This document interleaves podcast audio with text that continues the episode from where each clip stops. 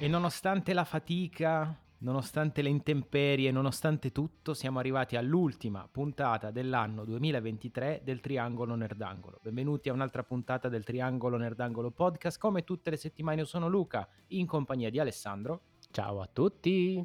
E Lorenzo. Ma ciao ragazzuoli! Questa sera tutti e tre con il berretto di Babbo Natale perché stiamo parlando dell'ultima puntata dell'anno, siamo sotto Natale, la prossima settimana saremo già attorno alle tavole per i festeggiamenti, sentite già quell'odore di fritto che vi rimane sui giubbotti durante queste, questi pranzi e queste cene incredibili con tutta, con tutta la famiglia e noi ovviamente non vediamo l'ora, e però non vediamo l'ora perché? Perché sapete benissimo che questa, essendo l'ultima puntata, ci dà quel minimo di eh, respiro per poter insomma eclissarci per un paio di settimane ed essere pronti a ritornare più carichi poi da gennaio con diciamo quelli che saranno i compiti delle vacanze che abbiamo fatto e che ci siamo autoassegnati. Quindi i compiti delle vacanze ovviamente mi viene a dire tra virgolette ne abbiamo già fatti abbastanza a suo tempo. Qualcuno direbbe non sono mai abbastanza soprattutto quando si parla di videogiochi quindi partiamo da qua, direi. Ragazzi, che cosa giocherete in queste vacanze 2023? Ma prima, anche se l'ultima puntata bisogna sempre ricordarlo, Facebook e Instagram i nostri social, l'angolo del triangolo il nostro amatissimo gruppo Telegram e se volete offrirci un caffè, buy me a coffee. Trovate comunque tutti i link qua sotto in descrizione alla puntata. O una cioccolata calda, visto il periodo, tipo puoi finire la cioccolata calda e una fetta di panettone, così almeno okay, ti, ti, stendono una volta per tutte. Quel panettone avanzato che poi dovrei ricoprire di mascarpone o zabaione. Mm, o di Pandoro, quelli più raffinati. o il, cioè, Pandoro, cioè, pane, il, panettone, il, panettone, ricoperto di Pandoro, un po'... Un po Ma eh, che dire, che dire ragazzi, il, i compiti per le vacanze più volte li abbiamo nominati, io credo di avere una lista abbastanza consolidata di azioni che vorrei svolgere, ovviamente poi il tempo e la vita mi remeranno contro nei confronti di questi, eh, come dire, di questi progetti che, che ho intenzione di, eh, di, di, portare a termine, però mi ripeto e vorrei giocare appunto Alan Wake 2 perché eh, perché sì, perché ho fatto fatica a non prenderlo al lancio mh, mhmm, perché sapevo che non avrei avuto il tempo da dedicargli. È un po' come fu per God of War, quindi ho dovuto aspettare, ma quando è stato il momento poi è stata tutta una, una tirata. Ma poi Alan Wake in particolare secondo me è uno di quei giochi che merita assolutamente il gameplay in tirata, cioè che te lo prendi e lo spolpi tipo in tre giorni, capito? Che hai quella, quel filo narrativo che è molto forte in Alan Wake. Cavolo, mi ricordo il primo, purtroppo il secondo ancora non sono riuscito a giocarlo, ma ricordo il primo, è stata una figata pazzesca e me lo sono proprio goduto così, dall'inizio alla fine. Bam, rush. Sì, ma poi anche dopo questi Game Awards, eh, se prima c'era già la voglia, adesso con i premi vinti la voglia si raddoppia.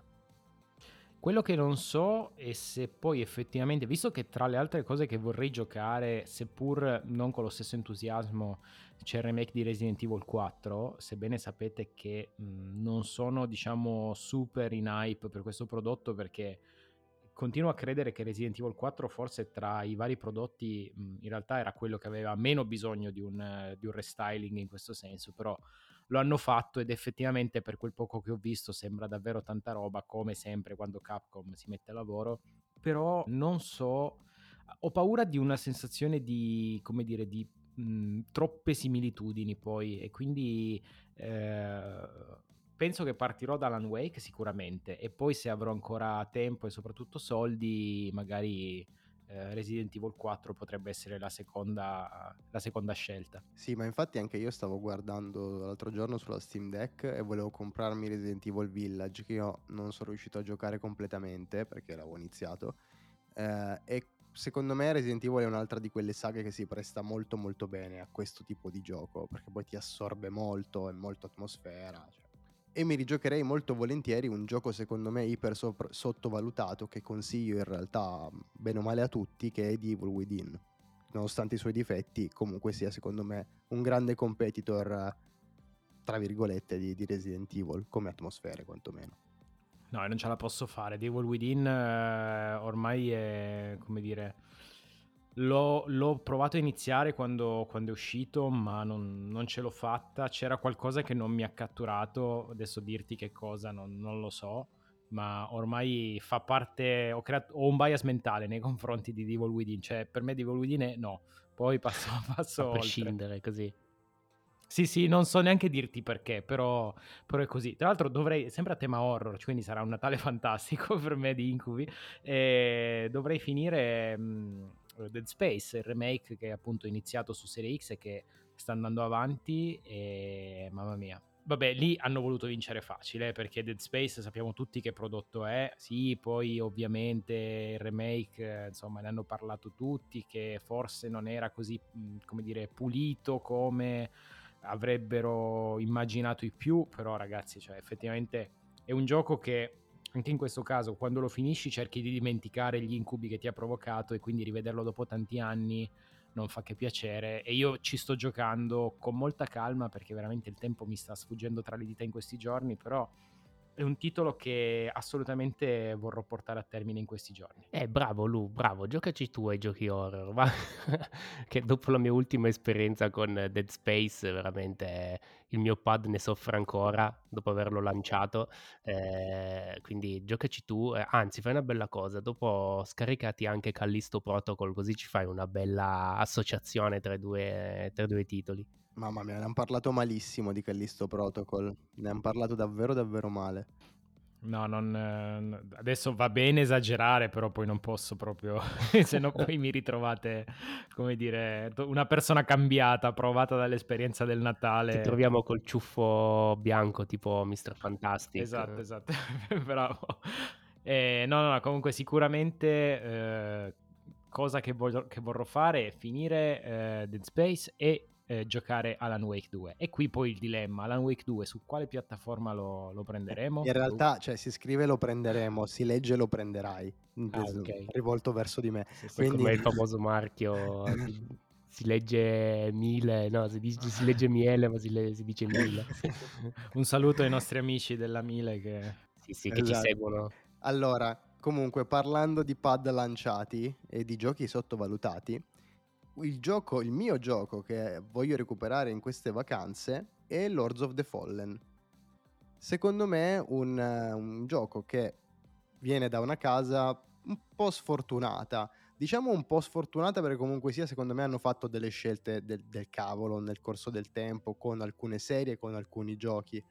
Però hanno veramente una scintilla, secondo me, di creatività che davvero trovo sempre interessante Addirittura mh, al netto di Lords of the Fallen, il primo gioco, The Surge, che è stata poi la, la saga che ha, seguito, diciamo, Lords of the Fallen, io l'ho trovata comunque interessante. Aveva delle pecche, proprio tecniche, mh, pesanti sul gameplay, ma come le aveva anche Lords of the Fallen.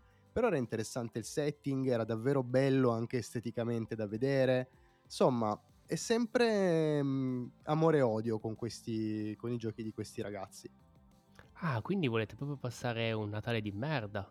Uno con i giochi horror e l'altro con i Souls-like. Beh, però non dimentichiamoci che tra gli autori di Lords of the Fallen, immagino che Lorenzo stia parlando di Deck 13 perché c'è anche The Surge, sono gli stessi Ale che ci hanno regalato grandi emozioni con Atlas Fallen. Quindi il, il Lords of the Fallen, visto che è stato detto, si è detto che, se non ricordo male, da qualche parte ho letto eh, che è stato categorizzato come un po' più facile rispetto agli altri chi può dire che non sia effettivamente una sorpresa e che possa essere quell'anello di congiunzione che magari eh, fa giocare, insomma, lascerà, lascerà eh, giocatori come me provare un gioco in santa pace di quel genere lì. Tra l'altro vi racconto un aneddoto. Eh, l'altra sera stavo finendo un paio di missioni secondarie di Spider-Man eh, per cercare di diciamo, portarlo al 100% e ad un certo punto quando, quando ho staccato ho detto vabbè ma tra i giochi installati avevo ancora Demon Soul per, per PS5 no? E ho detto, ma sì, dai, io voglio provare a vedere adesso, magari eh, sono un giocatore più maturo, dopo tanti anni che ci ho messo una pietra sopra, adesso secondo me qualcosa è cambiato. Non è cambiato assolutamente niente. Ho ripreso il gioco da dove l'avevo interrotto, ho giocato tre minuti dopo un po' ho detto basta ragazzi, cioè veramente non ho, non ho parole. Allora, hai preso il capitolo più punitivo di tutta la saga, eh? cioè nel Demon Souls, forse insieme al secondo per diversi motivi, a Dark Souls 2 per diversi motivi, e ad Elden Ring sono quelli davvero, davvero più severi e punitivi di tutti. Sai quali sono quelli non punitivi? Quelli che non c'entrano niente con la serie dei Demon Souls, proprio le altri brand. Ma io so perché comunque gli è venuta questo, questo pallino di, di, andare a riprovare Demon Souls. Perché? Perché in questo periodo stiamo giocando a Remnant, che è Remnant 2, che è, vogliamo, il Souls-like con le pistole. E quindi ha detto, ma sì, dai, lì ci, ci, mi sto divertendo, perché non, non farmi male anche da altre parti? Però effettivamente è completamente un altro gioco. E di Remnant 2, appunto, io questo, in questa pausa voglio veramente fare scorpacciata e spolparlo per bene perché mi, mi ha preso, mi sta piacendo veramente tanto. Un inizio un po' traballante perché ci sono stati veramente un po' troppi intoppi tecnici, un po' di bug, eh, crash abbastanza importanti anche. Eh, il primo su tutti, forse appunto i, primi dieci minuti di gioco eh, durante, tra virgolette, il tutorial, il personaggio principale che doveva venirmi ad aiutare a aprire la porta si faceva i cavoli fu- suoi e quindi ho dovuto completamente reiniziare il gioco da capo perché era ah, bloccato. Ah, tipo, tipo quando c'era la versione craccata di Half-Life 2 che non ti aprivano il cancello su, quando andavi con il motoscafolo, con, lì, con, con l'Overcraft. Quindi a valle di, di, ciò e qualche freeze del gioco stesso, però dai, tutto sommato è, è un gioco che si fa giocare, ha i suoi limiti tecnici, qualche scelta discutibile, però rispetto al primo hanno fatto veramente passi da gigante. È un RPG molto più profondo, eh, i personaggi hanno veramente la possibilità di avere una build eh, ben stratificata, mh, tantissimi tratti, eh, abilità interessanti, quindi anche i mondi ben fatti, quindi veramente mhmm, lo consiglio, eh, sono contentissimo che sia uscito per Game Pass, ma proprio veramente tanto, tra l'altro è uscito proprio in combo con anche il primo capitolo, quindi se uno volesse fare proprio la, la combo può, può, benissimo farla, ma sono comunque due capitoli distaccati, ecco, iniziare dal 2 non è che ti sposta più di tanto. Quindi Remnant 2 è il mio buon, buon proposito natalizio. Sì, però Ale, cioè, il, i buoni propositi sui giochi Game Pass non vale, cioè qua vogliamo sì, esatto. sentire tintinna, tintinnare il vil denaro, cioè quindi... Oh... Ma sì, ma figure, tra regali, IMU, eh, non ce n'è più, non ce n'è soldi per comprare no, i giochi. Qua assolutamente per, per gennaio assolutamente devi arrivare minimo, ma minimo con Baldur's Gate finito eh, sì. Però Baldur's Gate sì, un pensierino potrei farci. Adesso, per fortuna, sono entrato nella closet beta di, di Skull and Bones, mi hanno invitato. Beh, se non invitavano te, Ale, il fan numero uno, voglio dire. Hai difeso l'indifendibile in questi anni. Sembravi me con Anthem, ti dico solo questo. Tra l'altro, tra l'altro, la cosa bella è che quando uscirà quella puntata e, sen- e mi sentirete, io ci avrò già giocato, quindi o starò piangendo o ridendo. E quindi minimo Baldur's Gate. E poi, se proprio uno volesse spararla grossa, ti vogliamo vedere col Quest 3 a dirci che cosa, che cosa ne pensi. Bisogna vedere, è impermeabile perché non avrò più una casa probabilmente. è facile che lo sia. Ecco, e parlando di spendere soldi, io ve ne faccio spendere pochi. Vi do il mio consiglio per gli acquisti per questo dicembre 2023. Ed è stato un gioco che ho acquistato proprio questo weekend e mi ci sono veramente divertito. Mi sono sparato 10 ore di fila di gioco e si chiama Dredge. Molto molto particolare, un gioco dalle tinte Lovecraftiane, indie ovviamente perché infatti costa intorno ai 20 euro più o meno, ehm, dove voi sarete alla, a capo di una barca di un pescatore, banalmente, in questo sorta di arcipelago ovviamente fantasy. Tutto quanto condito da mostri che arriveranno ad attaccare la barca, ovviamente più nelle fasi notturne che diurne, ma eh, che continueranno diciamo a tendervi imboscate e quindi darvi eh, del filo da torcere per quanto riguarda la vostra attività di pesca. Voi dovete semplicemente pescare vendere i materiali, aumentare la barca e insomma andare poi a, a rivelare, a dipanare quella che sarà la storia di Dredge. Davvero un giochino semplice ma con delle meccaniche efficacissime. Beh, non a caso comunque ha avuto le due nomination del, dei giochi indipendenti, eh? dai Game Sì. Award, quindi miglior gioco indipendente e miglior indie al debutto. Tra l'altro è una prima opera, quindi è veramente un, un gioco super interessante per essere un primo progetto no? Eh, di una casa. Davvero bello ragazzi, mi ci sto divertendo tanto ed è super chill, quindi veramente a parte il fatto che ogni tanto ti attaccano i mostri e fa paura perché l'atmosfera è molto carina, però al netto di quello è, diver- è molto chill, è divertente, c'hai dei meccanismi semplici per la pesca, sono tutti quick time event che ti divertono un sacco. Bello, un gestionale semplice semplice, così com'è.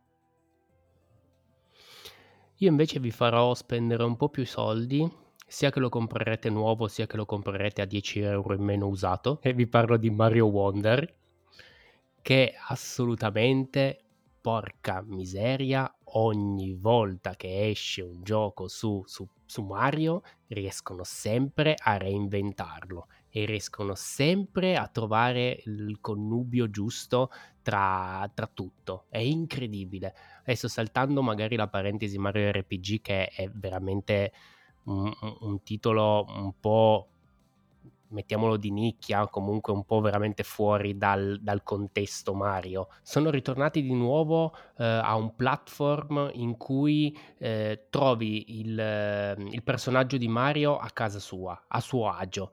Ecco, quella è la sua forma ideale, ma poi sono riusciti veramente a, trovare lo spirito giusto per affrontare la storia. Perché hanno, hanno, pescato a piene mani un po' su, uh, su, sul titolo di Hi-Fi Rush, eh?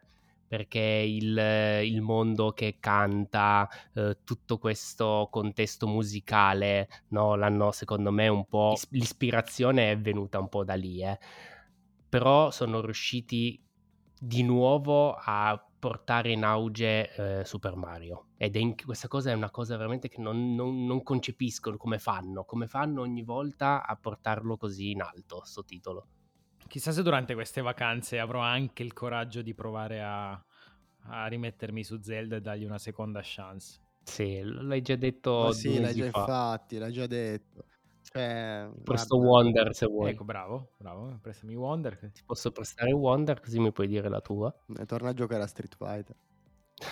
Quello sicuro. Comunque veramente è un gioco folle, è un gioco folle perché ha quelle combinazioni che, che trovavi anche in Odyssey, no? Sai quando passavi dal 3D al 2D ai vecchi stili di Super Mario, no? In, uh, in 8 bit, anche qua ci hanno fatto questa meccanica strana quando raccogli il seme dove completamente il gioco si stravolge si stravolge tutta la mappa e succedono cose, ma sono bellissime, sono veramente bellissime. Va bene, dai, allora vuol dire che insomma Ale ci mette il, dire, il sigillo di garanzia su, su, Mario Wonder, qualora non fosse già stato percepito quando ce l'aveva raccontato la prima volta.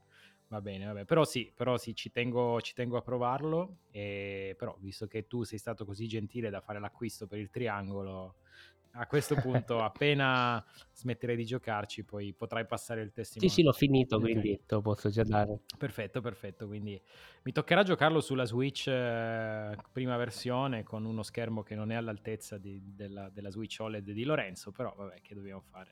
Ci accontentiamo. Come eh beh, Lorenzo ti impresterà la Switch OLED.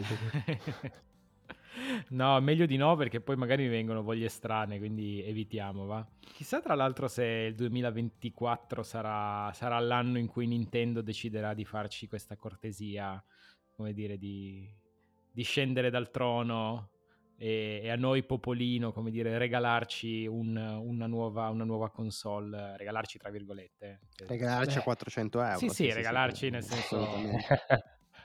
in senso lato. Invece il gioco che vorrei consigliarvi io è un titolo che diciamo è fresco fresco e si rinnova di continuo, è un gioco di combattimento eh, in cui si affrontano... no, sto scherzando, non, non vi consiglierò Street Fighter perché se non l'avete preso fino qui mm, vuol dire che non mi avete ascoltato attentamente, ma andiamo oltre.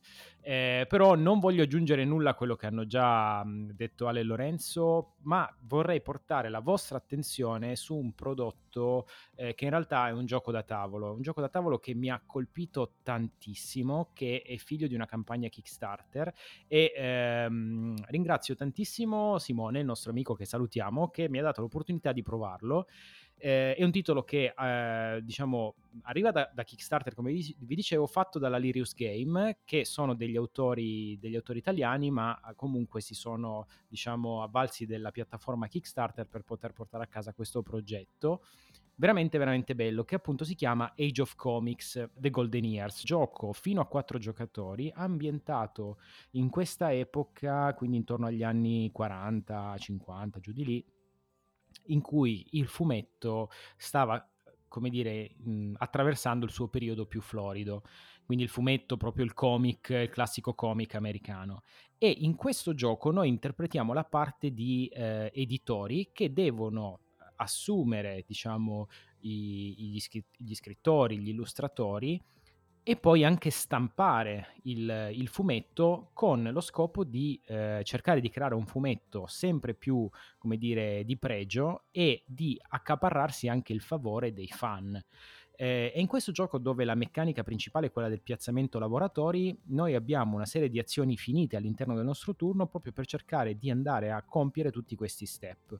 La cosa pazzesca è che eh, è molto fedele a quello che accade nella realtà, cioè noi dobbiamo eh, con lo scopo di andare a creare un fumetto originale a tema per esempio sci-fi, ovviamente se nella nostra scuderia chi seguirà quel fumetto sarà un writer esperto in ambientazioni sci-fi e un illustratore a sua volta esperto in illustrazioni e ambienti sci-fi, avremo la certezza che il nostro fumetto potrà godere di un pregio di un certo livello quello che potrebbe andare un pochino a inficiare la nostra, diciamo, fan base è quando magari andiamo a mischiare un po' le carte, cioè noi potremmo comunque andare in stampa con un fumetto, ma se magari il writer o l'illustratore o il writer e l'illustratore non sono, come dire, proprio affini a quella categoria a cui appartiene il fumetto, eh, diciamo che possiamo andare a guadagnare qualche punto in meno, ma poi in corso d'opera possiamo comunque svolgere delle azioni per andare a, come nella realtà, a sostituire magari l'illustratore, a sostituire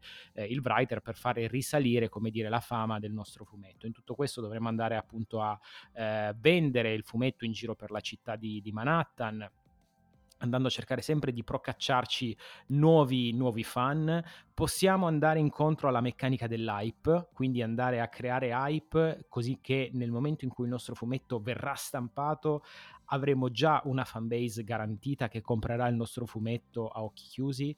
Dovremo eh, stare attenti anche ai plagi perché sarà possibile eh, creare eh, un plagio di un fumetto che qualche altro giocatore ha già stampato eh, con lo scopo di andare a raccimolare appunto qualche, a rubacchiare qualche, qualche fan e il tutto in un contesto assolutamente tematico, assolutamente eh, circondato da materiali veramente top. Poi ovviamente noi abbiamo provato la versione, eh, come dire, deluxe, dove appunto eh, Simone è andato all in, mi viene da dire, quindi avevamo le monete in metallo, eh, insomma tu, tutta una serie di, di, materiali che hanno reso l'esperienza di gioco sicuramente molto più avvincente, però ragazzi davvero è, è un titolo che non dura neanche tantissimo, si spiega, mi viene a dire, relativamente in fretta e fa parte di quella categoria di giochi che nel momento in cui inizi a ingranare è già finito e quindi ricominci da capo per, per portarti a casa un'altra partita e cercare di ottimizzare al meglio le azioni che puoi fare. Tanta tanta roba. Tra l'altro questa cosa mi, mi, mi, sta triggerando tantissimo perché è uno di quei giochi che, come ti dicevo, eh, lo vorrei nella mia collezione perché mi ha subito stupito, ma per le illustrazioni ci sono i token dei fumetti che sono effettivamente dei microfumetti, no? la copertina dei microfumetti che sono di un'ispirazione pazzesca, sono bellissime. Infatti sono felicissimo che abbiano fatto anche la linea merchandising di, di magliette con eh, le, le, copertine che, che, appunto ci sono all'interno del gioco e, e sono veramente bellissime da vedere. Quindi non, non è detto che questa tua promozione colpisca me. Beh, vuol dire che funziona in ogni caso, dai. Bene, ma ragazzi, io chiuderei a questo punto il capitolo videoludico per aprirne uno, diciamo, più di intrattenimento generale, ecco. E vi vorrei dare, mhmm, ci tengo davvero, vi vorrei dare un consiglio di visione per queste vacanze, sempre legato all'ambito videoludico però, ed è Gran Turismo, un film che mi ha davvero, davvero sorpreso. Io, come sapete, se se seguite da un po' il programma, nessuno di noi 3 è legato in maniera profonda a alla parte auto, diciamo automobilistica, ecco. Però questo film è riuscito veramente a commuovermi per tanti motivi. Io trovo sia probabilmente una delle trasposizioni, se vogliamo chiamarla così, da videogioco a film più riuscite nella storia del cinema. È un film diretto da Neil Blomkamp, che è un regista che io apprezzo moltissimo, ovviamente patrocinato da PlayStation Studios, che racconta la storia di Jan Marden- Mardenborough, ovvero questo eh, diciamo ragazzino che semplicemente voleva diventare un pilota ed era appassionatissimo di Gran Turismo, che un giorno vince la partecipazione alla GT Academy, ovvero un'accademia fatta per far sì, per rendere concreta e reale una sola cosa, cioè far sì che dei ragazzi che amano un simulatore possano effettivamente andare a correre su delle piste. E noi seguiamo la storia ecco, di, di questo Ian Mardenborough attraverso la GT Academy e oltre. È davvero un film della Madonna che riesce a coniugare eh, l'amore per i videogiochi con l'amore per, in questo caso, le corse, no? che sono un po' il, l'unione tra i due mondi. E ovviamente lo fa tramite un ragazzo che riesce a, a sfruttare tutte le sue potenzialità, tutto il suo impegno per far sì di abbattere anche dei pregiudizi che si creano nei confronti di chi non c'è mai stato su una, su una pista, ma effettivamente in modalità virtuale c'è stato un'infinità di volte. Ci sono dei momenti, molti momenti, dove lui dice: No, io questa cosa la so benissimo perché l'ho fatta migliaia di volte, però non l'ho mai fatta nella realtà. L'ho fatta sempre in una realtà virtuale. Questo unito a quella che è tutta la parte grafica del film, di regia, ma anche grafica vera e propria, perché ci sono dei momenti in cui il videogioco esce fuori dallo schermo e in qualche modo va a integrarsi con la realtà, tutto fatto ad opera d'arte, veramente veramente bene. E aggiungo una chicca per i videogiocatori, ci sono due camei di Yamauchi, che è ovviamente l'ideatore di Gran Turismo, eh, che ringrazia questo ragazzo per aver reso possibile il sogno. Ovviamente, non l'ho ancora detto, tutta questa è una storia vera. Questo ragazzo è andato a correre davvero per Nissan, quindi è veramente, come dire, ispirante, ispirazionale. Ve lo consiglio con tutto il cuore. Infatti volevo proprio arrivare al punto da dire che poteva essere benissimo un film di ispirazione realistica perché appunto la GT Academy realmente esiste, cioè veramente ci sono eh, piloti che nascono eh, nei simulatori e poi vengono portati in pista, tant'è che anche i veri piloti alla fine si allenano nei simulatori, quindi possiamo anche benissimo capire il livello che hanno raggiunto anche queste macchine nel, nel riprodurre quello che è un, un, un, una macchina su strada realmente, ma come lo è per gli aerei, per dirmi, mi viene in mente anche solo Flight Simulator, che è prettamente più che un simulatore, cioè è un simulatore, però ormai hanno raggiunto degli standard altissimi. Sì, veramente folle, cioè la qualità oggi è fuori scala veramente. Ma poi c'è un romanticismo anche lì all'interno del film, dove ti fanno vedere in, a più riprese, sia all'inizio che alla fine, che nel mezzo, eh, quando loro, gli sviluppatori, vanno a eh, registrare i suoni all'interno delle macchine di Gran Turismo. E stiamo parlando proprio de, di, dei sviluppatori di Gran Turismo che vengono ripresi in quel momento, mentre registrano i suoni delle macchine, sonorizzano il gioco con le apparecchiature volumetriche vanno ad analizzare tutte le superfici della macchina per ricostruirla in 3D. Cioè, veramente una figata pazzesca, ragazzi. Pazzesca, ti fa capire quanto lavoro ci sia dietro a un gioco, in particolare un gioco come Gran Turismo, che non è proprio, ecco, è uno, probabilmente una delle saghe videoludiche più importanti. C'era l'Ai Scudo come macchina. Ah, Eh, voi, voi forse non lo sapete, ma in Gran Turismo 1 c'era la famosa escudo. Ah, non lo sapevo, non lo sapevo. No, perché non sono Eh. mai stato, non essendo mai stato un fan di macchine. Ma voi chi, scusa? Parla con Lorenzo, io me la ricordo, io giocavo solo per riuscire a prendere quella macchina che era inguidabile, facevi 420 all'ora. Iniziavi con la Mazda Demio.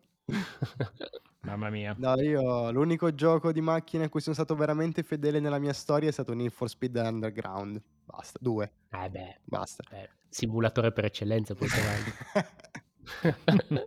oh, Burnout Paradise anche. Altro simulatore. Se non hai neon sotto la macchina dove vuoi andare? Non va avanti proprio la macchina se non è... Sì, sì, proprio non, non- non parte, si no? accende non si accende, non cioè. si accende. A me invece, restando sulla parte cinema o comunque eh, ora non è più al cinema ovviamente perché è, di- è- è uscito a giugno-luglio se non sbaglio, ora però lo trovate su Prime, mi ha colpito e mi è piaciuto tantissimo il seguito di Spider-Man, quindi eh, Spider-Man Across the Spider-Verse. E- ed è un prodotto che eh, nonostante tutto riesce a, a sorprendere più del primo quindi continua questa, questa linea del multiverso, no? intrapresa anche da- dai film della, della Marvel, no? E- ed è bello vedere che all'interno comunque del, della- del cartone animato eh, ci sono citazioni poi effettivamente all'MCU. Quindi c'è proprio un, un pezzo dove parla di Strange e lo Spider-Man e del casino che hanno fatto nel, nel film eh, eh, insieme. Cos'era il multiverso della... No, non era il multiverso della follia, era il film di Spider-Man, l'ultimo, quello lì dove fa casino con l'incantesimo. E c'è appunto una citazione di questo film all'interno del, del cartone.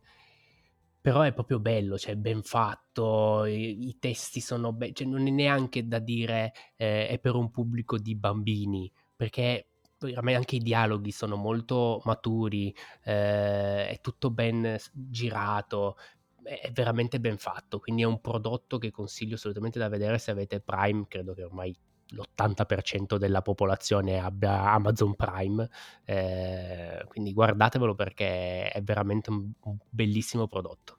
A proposito di Marvel, sono felicissimo perché sotto l'albero ho già dato una, una sbirciata e lo so che non si dovrebbe fare, ma non lo diciamo a nessuno. E, um, Babbo Natale mi ha portato il mazzo di Marvel Champions di Gambit. Quindi sono veramente euforico, come diceva un, un video famoso, perché non vedo l'ora di provare le meccaniche del mazzo di Gambit che non so che cosa mi aspetta, eh, però di vedere come si comporterà contro i villain eh, appunto più, più, famosi e famigerati del, dell'universo di Spider-Man, che sono quelli mio possesso in questo momento. Allora, visto che siamo ancora su, sul tema giochi da tavolo, io volevo eh, consigliare per chi ha magari dei bambini più piccoli Kids Chronicle a caccia di pietre lunari che prende un po', se volete andare a vedere la nostra puntata che abbiamo fatto su eh, Chronicle of Crime, quel sistema lì degli QR code, però ovviamente in un mondo fantasy per i bambini, ecco. Però è veramente simpatica come, come avventura, quindi avrete proprio eh, l'applicazione per andare a scansionare letteralmente le carte, chiedere ai, al personaggio, alla fata, al drago, al, al, principe, no? Chiedere poi direttamente a loro eh, i vari indizi su altre persone, su oggetti che hai raccolto eh, ed è tutto molto ben fatto, semplice ovviamente per magari chi è più avvezzo ai giochi da tavolo, però in compagnia di, di un bambino sicuramente c'è, c'è, c'è, tanto divertimento, quindi approvato è da mettere sicuramente sotto l'albero anche per un prezzo veramente comunque esiguo, perché sono meno di 30 euro, quindi fattibile, ecco. Ed tra l'altro sono della, sempre della Lucky Duck, ma quella, quella branca Kids, proprio Lucky Duck Kids. Cari ragazzi, che dire, come sempre mi sembra che la carne che mettiamo al fuoco è molta di più di quella che ci possiamo permettere perché mi sa che il tempo che avremo poi alla fine sarà veramente veramente poco, ma l'importante è che almeno videoludicamente gli occhi siano sempre più grandi dello stomaco. In tutto questo ragazzi noi siamo arrivati alla fine, ma prima di staccare vi chiedo di aspettare ancora un minuto perché c'è una piccola lettera di Babbo Natale che noi abbiamo scritto eh, per voi e per noi e per tutti quelli che hanno voglia di ascoltarci e quindi eh, ovviamente noi ci risentiamo nel 2024 e un mega grazie a tutti i ragazzi che ci hanno seguito fino qui, a tutte le persone che eh, abbiamo incontrato durante questo lungo anno e non vediamo l'ora di rivederci nel 2024. E adesso vi lasciamo la nostra lettera. Buon ascolto ragazzi. E siamo arrivati alla fine di un altro anno. Abbiamo vissuto insieme emozioni incredibili quest'anno tra acquisizioni fantascientifiche e nuove console. Ma non solo, ci sono stati anche momenti di sconforto, come quando Luca ha scoperto che Zelda non gli piaceva. Meno male che poi ho trovato Street Fighter. Sì, meno male. Fortunatamente in questo anno siamo cresciuti come persone, come giocatori e come podcast. Gli ascoltatori sono sempre di più e si avvicinano alle puntate come una falena si avvicinerebbe alla fiamma. Ma perché stai citando Dark Souls? Ma perché Dark Souls? Se penso che qualcuno si è ascoltato 42 episodi di tre disperati che parlano per più di 1500 minuti, mi viene in mente Dark Souls. E poi volevo darti fastidio, Lu. Ma smettila, fai bravo. Questa è la lettera per gli ascoltatori. Ragazzi, il triangolo va in stand-by per qualche settimana per ricaricare le batterie e fare il pieno di esperienze videoludiche. Ma voi non dubitate, stiamo già progettando di tornare. Aspettateci a gennaio 2024. Quindi siamo davvero alla fine di questo 2023? Posso dirlo? Posso dirlo? Sì, dai, dillo, dillo. Buon anno ragazzuoli!